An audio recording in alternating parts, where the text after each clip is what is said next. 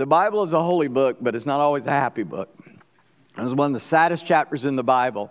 We see a f- new failure of Jacob. And Jacob, in this, in this passage, there's a, there's a very violent and awful thing that happens in the first few verses. And that's why I said it's a sensitive subject. I will take as much care as I possibly can muster, but if you know me well, that's maybe not enough sometimes, but I'm going to do my best. But we get caught in that first thing that happened and we make that the point of the chapter, and it's really not. It is, it's a big part, but, the, but what we see, the reason it could happen is a failure in Jacob. Jacob goes into passivity after uh, he leaves his father in law and he's traveling, and God gives him a bunch of victory. He makes up with his brother, and then all of a sudden he goes soft, he goes passive. And so we're going to talk about problems with passivity today.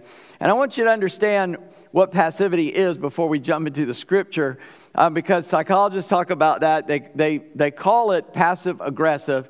And um, passivity means you see a situation and refuse to do something about it. That is passivity. And we see it played out in people's lives.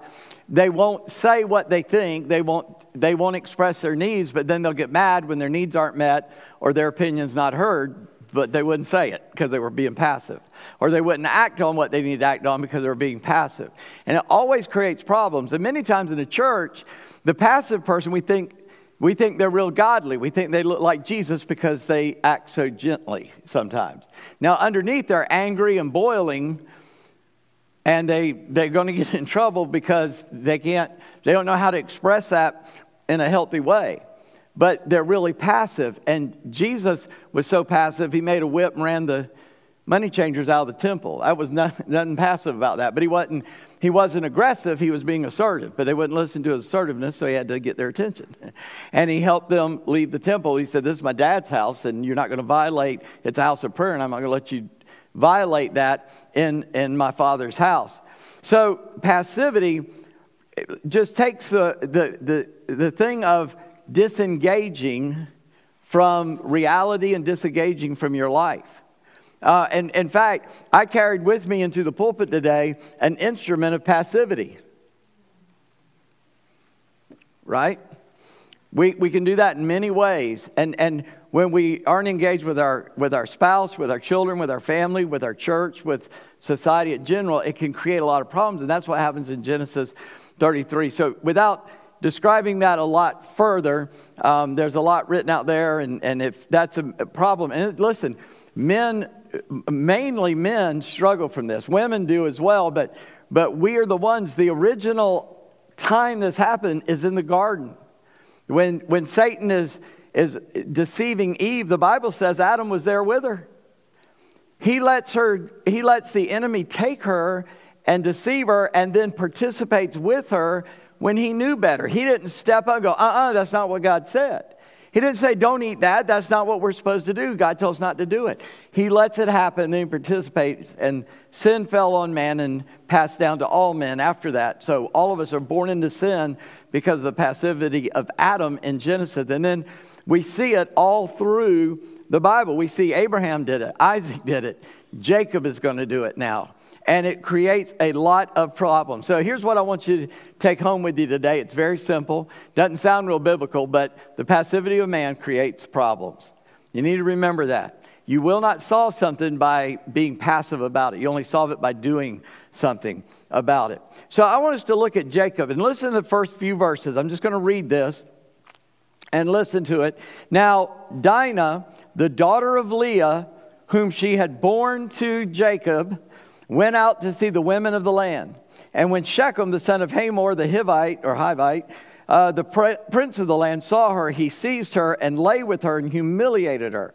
And his soul was drawn to Dinah, the daughter of Jacob. He loved the young woman and spoke tenderly to her. So Shechem spoke to his father Hamor, saying, Get me this girl for my wife. Now, I told you Jacob was passive. I want to show you from Scripture that first he, Jacob is passive because he breaks his promise. We have to go back to the chapter before to see this. In, in the end of chapter 33, um, Jacob is leaving Esau. Esau said, Hey, come with me. He said, No, no, no, I, will catch up later. But in verse uh, 16, Uh, so Esau returned that, uh, uh, that day on his way to Seir, but Jacob journeyed to Succoth or Succoth and built himself a house and made booths for his livestock. Therefore, the name of the place is called Succoth or Succoth. And Jacob came safely to the city of Shechem, which is in the land of Canaan, on his way from Paddan Aram, and he camped before the city. And from the sons of Hamor, Shechem's father, he bought for a hundred pieces of money the piece of land on which he pitched his tent. There he erected an altar and called it El Elohi Israel. Don't see anything wrong in that passage until you realize back in Genesis 28, he promised God when God prospered him and took care of him, he would return to Bethel or Bethel and build an altar there. You just read he bought land and built a house. And he bought it from the guy who violates his daughter later. Now, we have a problem when we read scripture, and that is we don't always have time signatures. We don't know the passage of time, and things that we read that look like today this happened, the next day that, may be separated by time, and this is one of those instances. Because if I were just telling you, well, Jacob went passive, you go, well, he just left and just got there, what's the big deal? This is 10 years later by those who can study and figure out. They think it's about 10 years later, looking at indicators on both ends of this.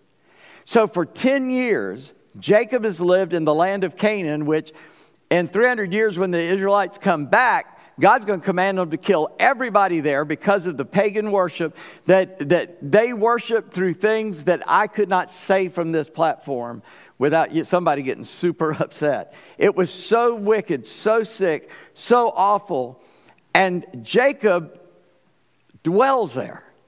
And he doesn't go where he promised God he would go. He breaks his promise. He enters passivity. He knows what he's supposed to do, and he just doesn't do it.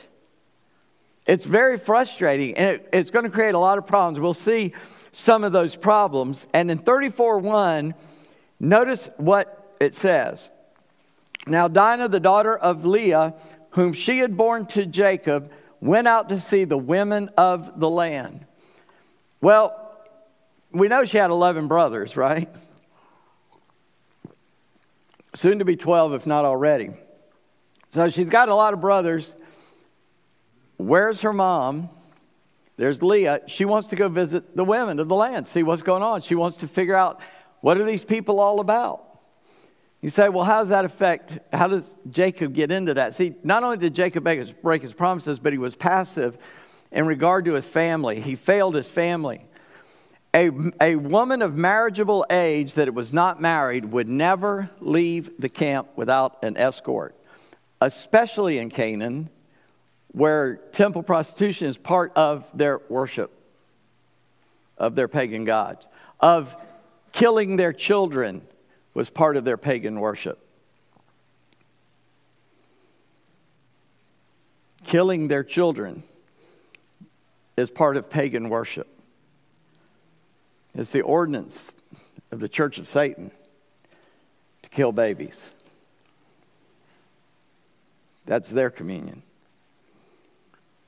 And Jacob lets her go out by herself. Where's dad? He either didn't know, which shows he's not paying attention, or he didn't care, which is even worse.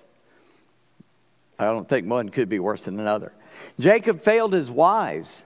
Notice this is the daughter of Leah. What do we know about Leah? Jacob ignored her most of her life. He, he just put up with her. God kept blessing her to have babies, but he ignores her. He loves Rachel. He makes it evident. He played favorites. Abraham played favorites. Isaac played favorites. Now Jacob is playing favorites.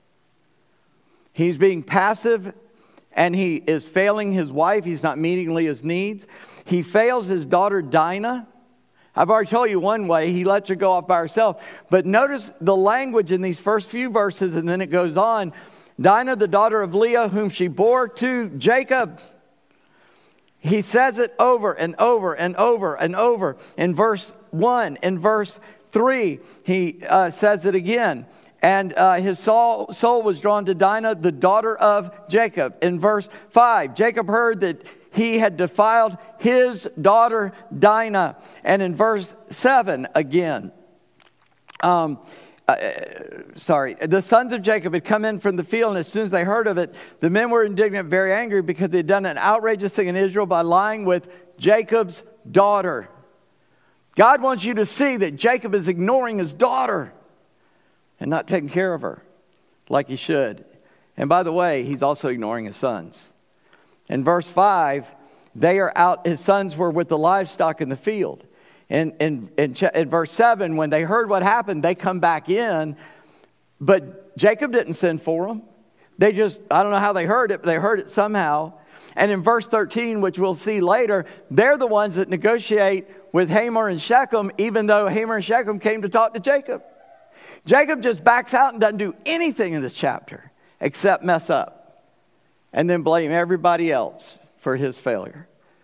It's a passive act of a man who was on a good path and going the right way, and here, after 10 years of sitting there, he went quiet. And so I want you to see Jacob's ongoing failure in the verses that follow this. Uh, we pick it back up in 5. I want you to see how passive Jacob is. Jacob heard that he, that he, being Shechem, had defiled his daughter Dinah. Let me, let me just help you with the word defiled. Uh, I, I, I tried to study on that word because, again, so many of us stop at that point, but the point is Jacob's failure, not what happened to Dinah was horrible, should not have happened. It's grossly immoral, and Shechem needs to be punished for that. Don't, don't misunderstand what I'm saying. But that word in Hebrew means any immoral act, or not immoral act, any physical act between a man and a woman outside of marriage. The context tell you, tells you how to translate it. And so it could be from a, a very aggressive assault to consensual outside of marriage relationship. Okay? I tell you, I'm going to try to say this as safely as I can. They come and tell Jacob. Jacob gets wind. Shechem had defiled his daughter. But his sons were in the livestock in the field, so Jacob held his peace till they got home. Well, I'll wait till the boys get home. Brother, if that happens in my life, I ain't waiting on nobody else. I ain't going to need nobody else. I'm on my way. Now, Jacob, well, I'll wait, I'll wait till the boys get home. How passive. Because check verse 7. The sons of Jacob had come in from the field as soon as they heard of it. They're not being passive.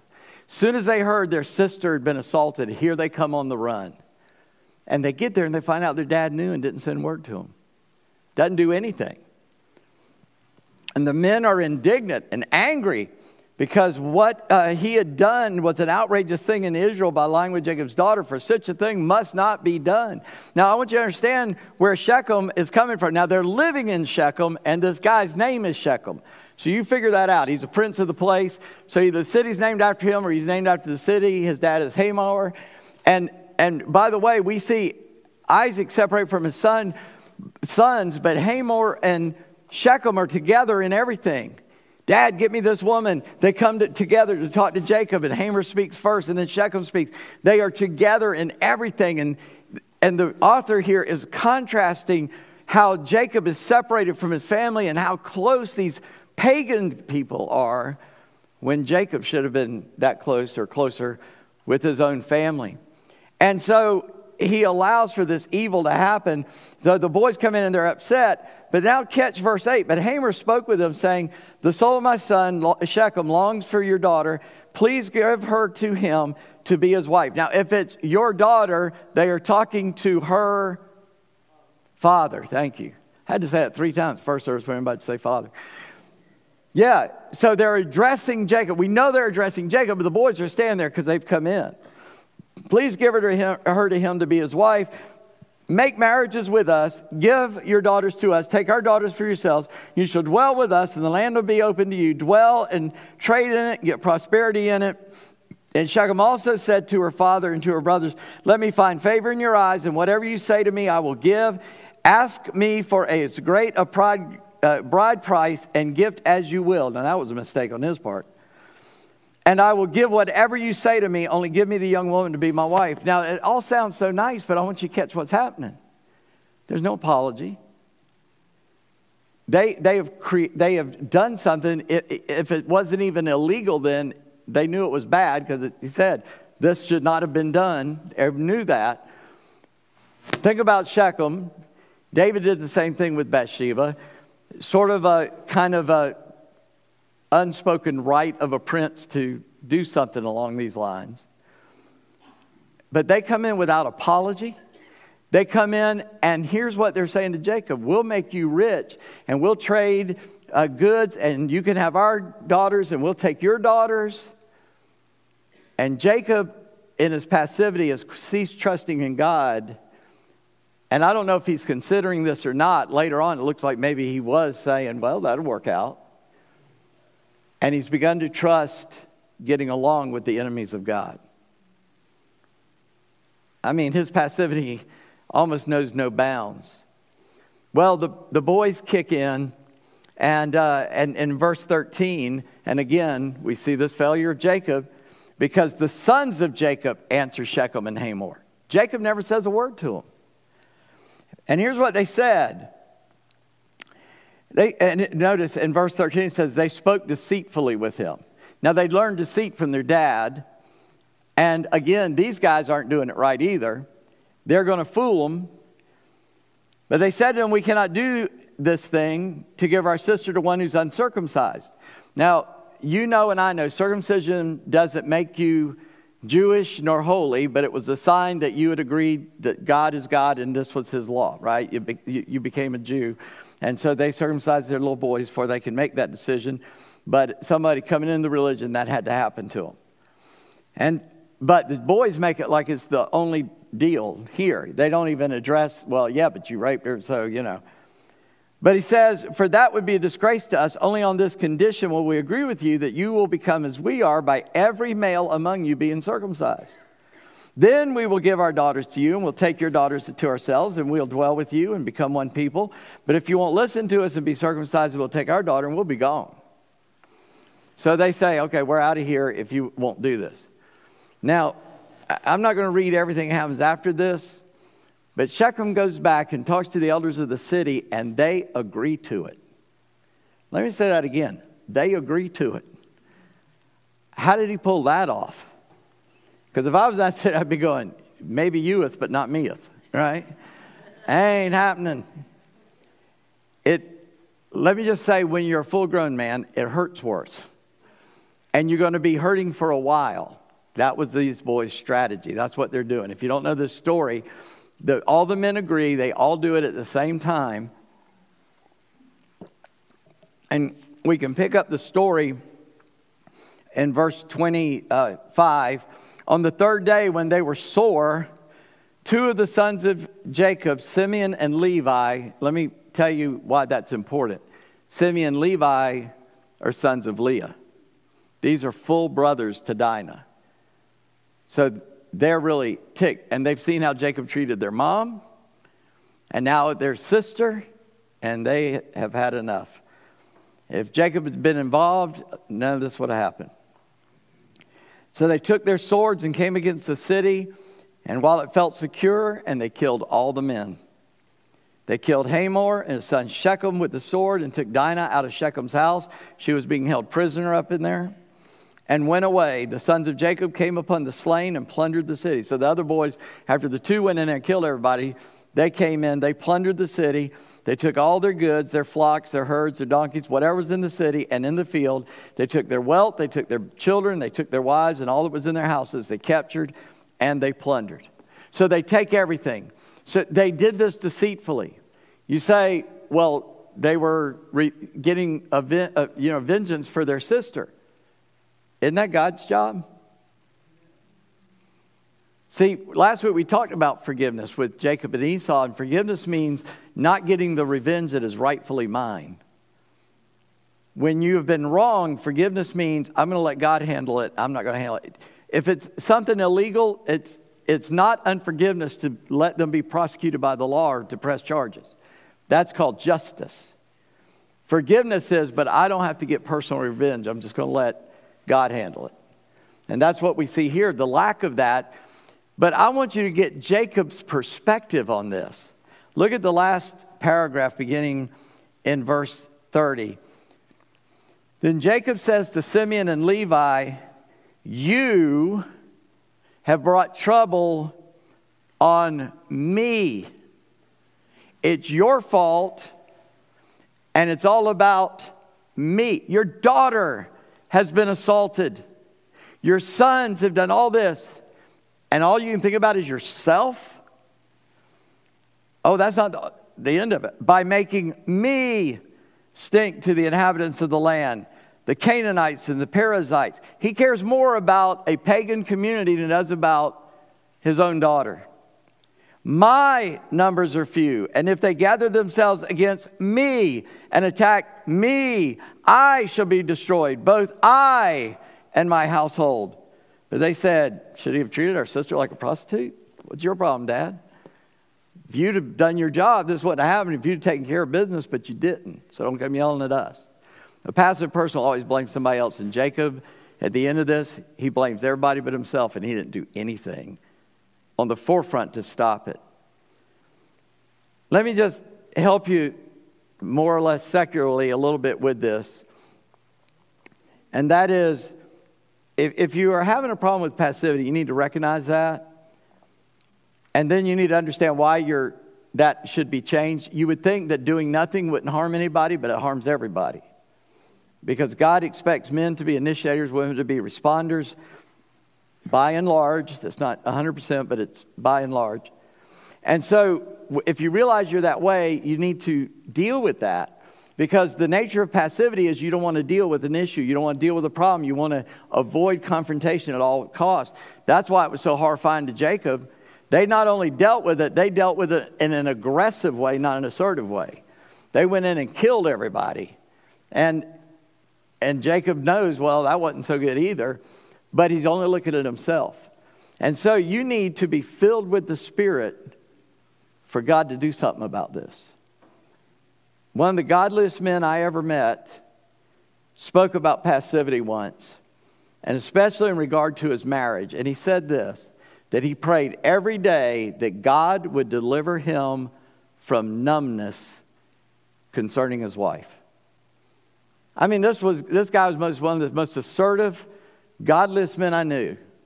And he said every day, he said, Guys, we just don't get it. We're numb.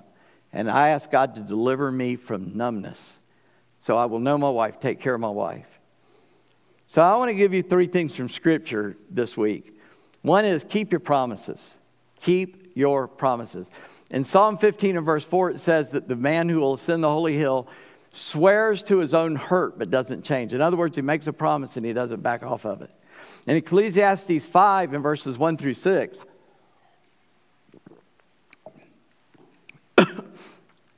the preacher of Ecclesiastes says, It's better not to vow a vow to God than to vow it and not keep it. In other words, be careful. He says, Guard your mouth. Don't speak hastily, especially in the house of God. Make sure you can do what you say you're going to do.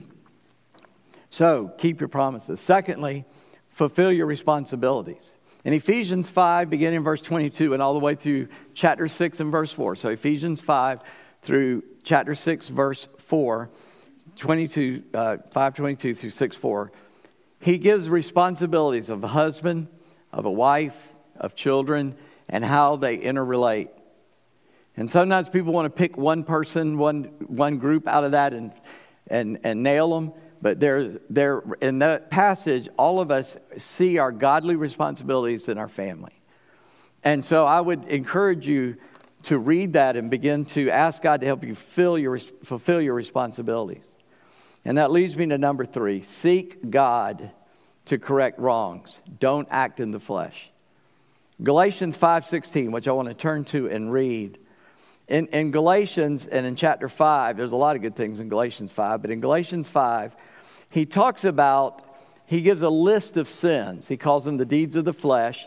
And we could, we could lump those together in different categories, but suffice it to say that there's this whole list but in verse 16 of Galatians 5, he says this But I say, walk by the Spirit, and you will not gratify the desires of the flesh.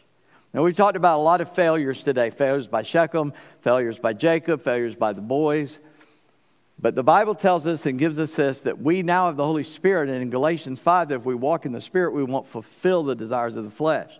It's in Colossians 3. He says that since we're risen with Christ, set your affection on things above, not on things of the earth. Philippians, there's good things and noble things and great things. Think on those things. If there's praise and beauty in that, put your mind there.